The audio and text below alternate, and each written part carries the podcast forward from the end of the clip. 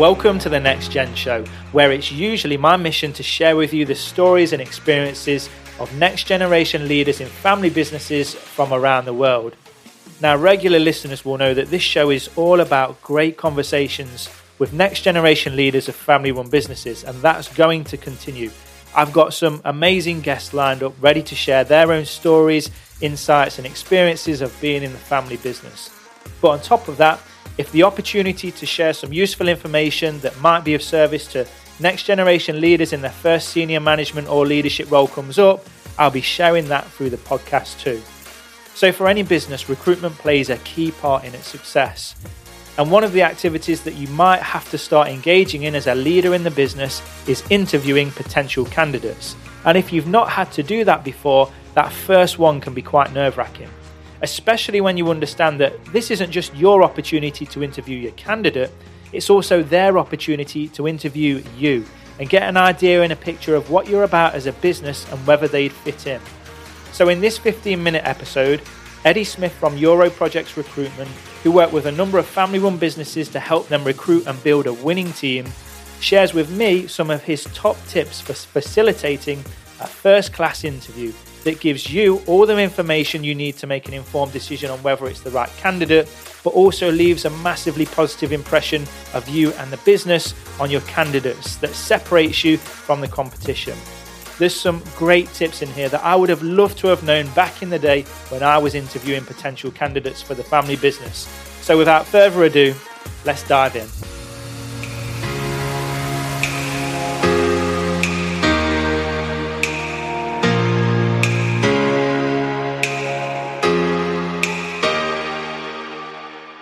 Okay, so I'm joined on this call by Eddie from Euro Projects Executive Search, and they help SMEs with their recruitment needs, works with a lot of family businesses.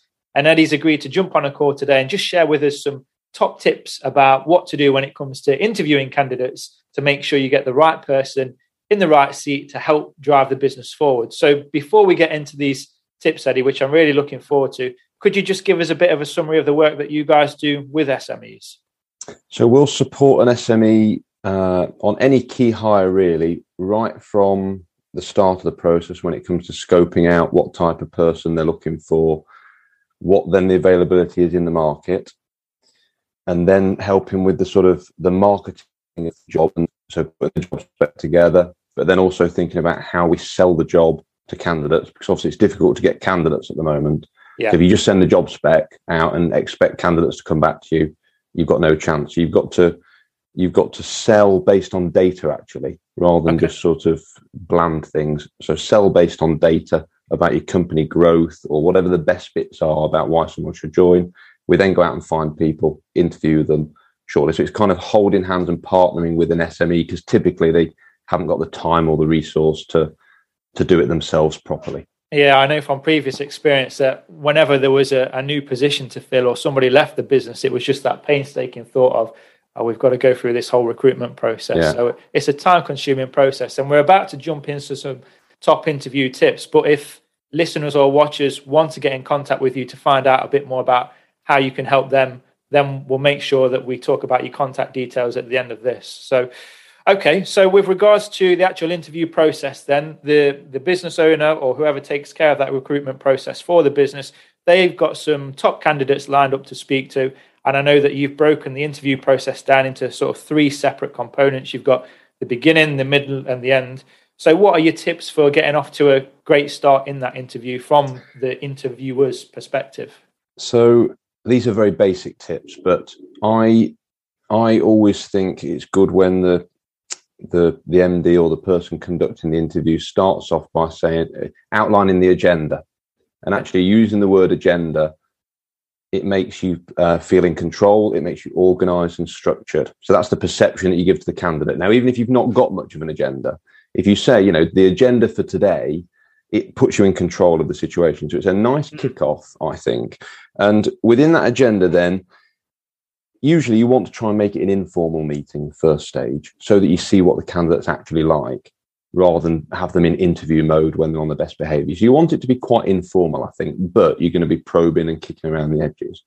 So you explain the agenda at the start of the interview, typically it's you know what do you know about us as, as the start we'll then outline the bits that you can't find out on the internet so we'll then give you a bit of information about the company as well then we'll go through the cv and then at the end there'll be time for you to ask questions back to us. So that's the usual agenda. Yeah. And then that first question of what do you know about us actually i've changed how i ask that now because if you ask what do you know about us you just get you, 10 minutes later, you've heard everything that you know about your business and it's not particularly insightful. So rather than asking what you know in its entirety, I've now started asking in your research about our company, what were those sort of one or two things that really sort of mm. uh, caught your mind or what were the biggest insights when you were researching our company? And obviously you're looking for candidates that have, that are inquisitive, that have done a good level of research. So we are checking them out here but then it's a case of have they got then that extra little ability to just focus in on something that's actually interesting, insightful, growth focused, whatever it might be. Yeah, I, I, like that. I can remember from asking that question many times. It was clear so many people had just read the bullet points off the homepage, and you can't really argue. But then narrowing it down to that next level and um, really seeing if they have done their research. I, I, like that. That's a good way of discovering that. And then once they've finished that answer, then obviously it's nice to then have a two way conversation. So, you know, it's like, thank you for that. And then you can then sort of sell to the candidate a little, a little bit and say, yeah, so you're right with X, Y, and Z. We've also just won this project. This is the growth plan. This is the five year plan. So, quite a forward facing uh, overview of the business quite short. You know, you you don't want to be talking for too long because you want the 80-20 rule really. You want them talking 80% of the time, you 20%. So you then give them a bit of an overview of the uh, of the company and where it's going. Then you sort of dive into that sort of career and CV overview. And there's loads of different ways of asking questions. I think it's it's difficult to have a template and a structure for that because every job is so different. But there's a couple of things that I think are really, really useful to keep in mind. Yeah. The person that you're interviewing with, because you're probably going to interview with two of you, that second person is just keeps asking the candidate to elaborate. And okay. it, you know, just to elaborate is like a brilliant stock follow-up question. Because you you always get more insight from the second question. So if you ask someone, you know, they've got project management skills, they'll say a bit about project management, but you want some the next person to just say, can you just elaborate on that? How many people were in the project? How long did that take? How difficult was it? What was the key challenges? You know, so just elaborate or flesh that out a little bit. So yeah. before the candidate moves on, the other person in that interview, it's their job just to say, well, just before we move on, can you just elaborate on that and then dig under the surface a little bit? Nice. Yeah, so that's so that's a, a key thing. And then the other one is linked to that. It's nice. You got to when you've got your list of questions, make sure there's a follow up question that again digs into more detail. So, as an example, if you asked everybody in the UK in business, can you use Microsoft Excel? Everybody would say yes. So you think, right, yes, he or she yeah. can use Excel. But actually, that doesn't give you the data that you need. Whereas if you ask, can you use pivot tables or macros, then all of a sudden that follow up question gets you the insight whether we've got someone that's actually good with Excel or they're like me, they're actually rubbish at Excel, but you you have You'll used it. it. Yeah. So when you're going through your list of interview questions, think about what your sort of pivot table or macro mm. question equivalent is. So what is the follow up question for each of those questions? Because it's those ones that you'll start to dig around on and start to get some extra insights. Nice. Okay, so we've set the agenda. We've found out whether they've just read the homepage or they've actually done a bit of research about the company. We've asked questions, but we've gone deeper and, and gone at a level below to find out what their real skills and ask them to elaborate. What next? So, obviously, the, some interviews meander and there's there's loads of different ways it can go. I think it's good to leave a good amount of time at the end for what uh, questions the candidate have got for you. There's definitely a link to the you know the the good candidates are more inquisitive. Okay. And they ask more good, intelligent questions. And if I was to say one of the real sort of shortcuts or hacks that in terms of recruiting and appointing into SMEs in particular is look for people that are inquisitive and ask good, intelligent questions if hmm. somebody asks good, intelligent questions, you're halfway there, aren't you? So I'd, I personally look at the questions that the candidates asks us as much as the answers to the questions that they give. So leave a good amount of time to for them to ask questions, and then as I sort of conclude the interview, some of my clients ask the candidate to email them the next day with their an overview. So you know, like you ask the candidate, can you just sort of reflect on the meeting and just pop us an email by ten o'clock tomorrow just with your thoughts and pros and cons and just kind of gives a bit of a feel for your take on things because it's a two-way process nice. and it's a little test of candidates commitment some candidates won't email back they'll just disappear mm-hmm. you're then going to check their written communication which often isn't done in a recruitment process but you just sort of see how they're communicating and you're just starting to assess what their attitude conviction a good candidate's going to email you in the evening and it's going to be very courteous and it's going to they're going to put some thought into it and give it a little bit of structure. Yeah. Obviously a, a rubbish candidate's going to email you past the deadline or not at all. Yeah. it's just a, a way of trying to assess what the candidate's attitude is like because everybody thinks that the interview is where you're assessing the candidate but it's actually either side when you're assessing the candidate. It's their it's their pre-interview post-interview it's what they're like normally of how they communicate with you. Now, I can see that all the time because I'll speak to a candidate and deal with a candidate 40 times from initial conversation to job offer.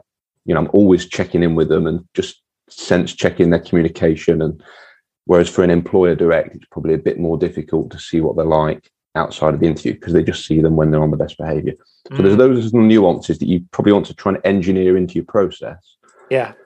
So that you can see what their behaviors are like. Yeah, I love that follow up email because so often I'd have the conversation and it was always something that other business owners resonated with and leaders in businesses that had been involved in the recruitment process. That somebody that came across really well in the interview ended up being rubbish in the job. Somebody mm. that was rubbish in the interview ended up actually being good in the in the job. But it's those outside of the interview exercises and nuances, like you say, that are going to give you a much better indication of what they're really like. So I, I really love that last part, most definitely. So we've got set the agenda, go beyond sort of surface level questions and have somebody by your side that can dig deeper into the answers that the, the candidate's given.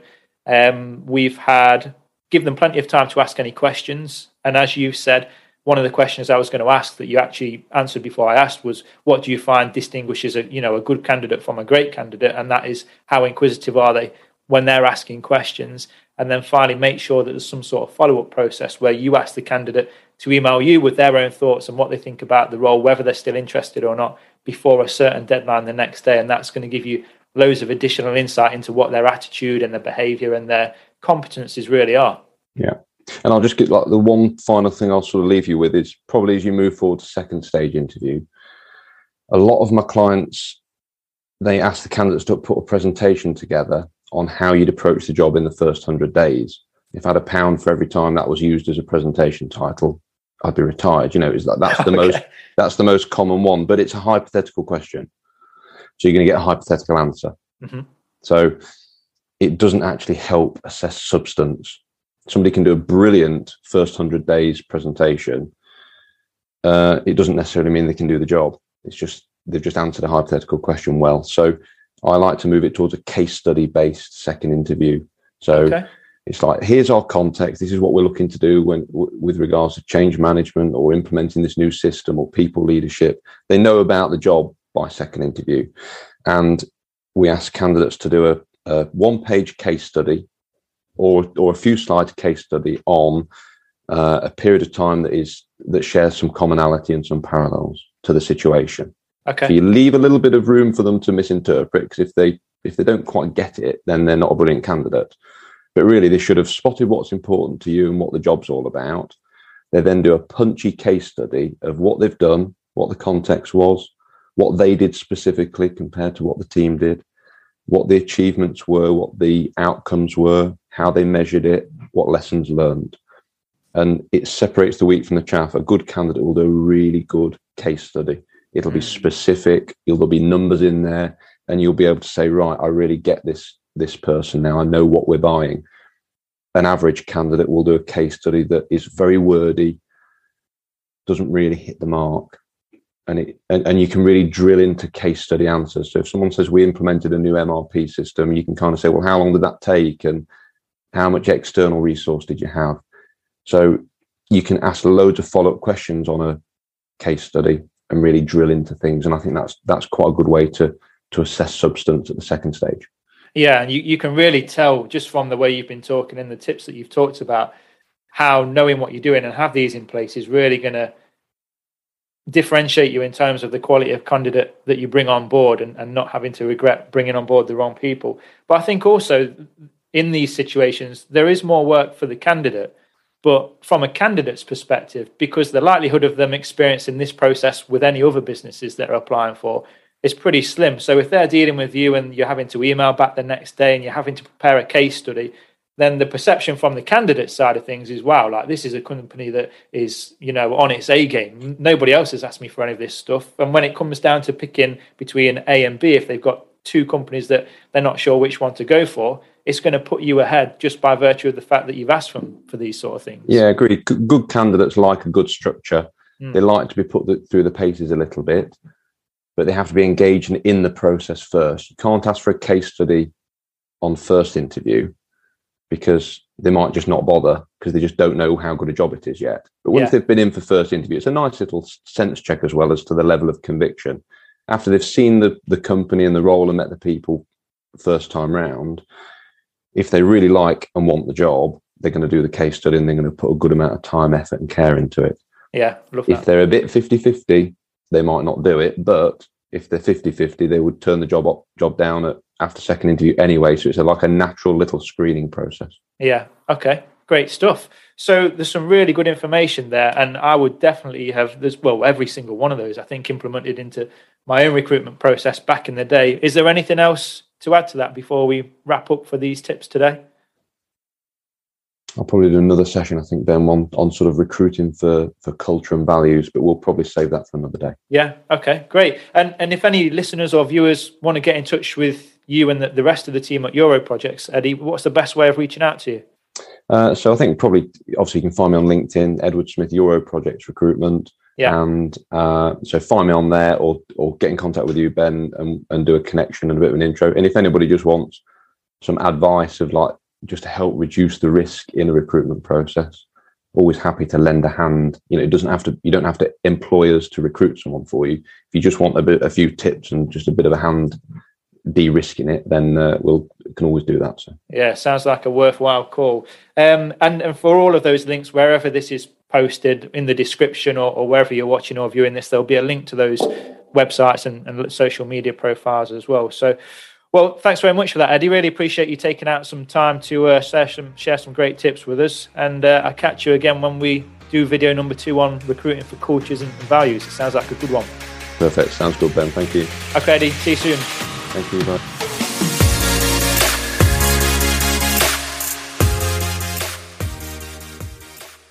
That's a wrap for this week's episode. So, a huge shout out to Eddie for sharing some brilliant tips. And if anyone wants some help with their own recruitment, I'd highly recommend reaching out to Eddie and the team at Euro Projects Recruitment. So let me ask you a question. What's the one thing that you're going to do differently in your next interview? Email me and tell me at ben.brain at nextgenbusinesscoaching.com or make a post on LinkedIn and tag me in so that I can see it. If you enjoyed this episode, please feel free to leave a five star review. Every single one really counts and it helps to spread the word and continue to grow the audience. As always, thanks for tuning in and stay tuned for the next episode, which features another amazing insight into family business as I get to pick the brains of Ben Wilson, an outstanding next generation managing director of a multi million pound business that he and his two brothers took over from his dad over a decade ago. Successful next generation leaders aren't born, they're made. So get out there, make it happen, and I'll see you on the next episode.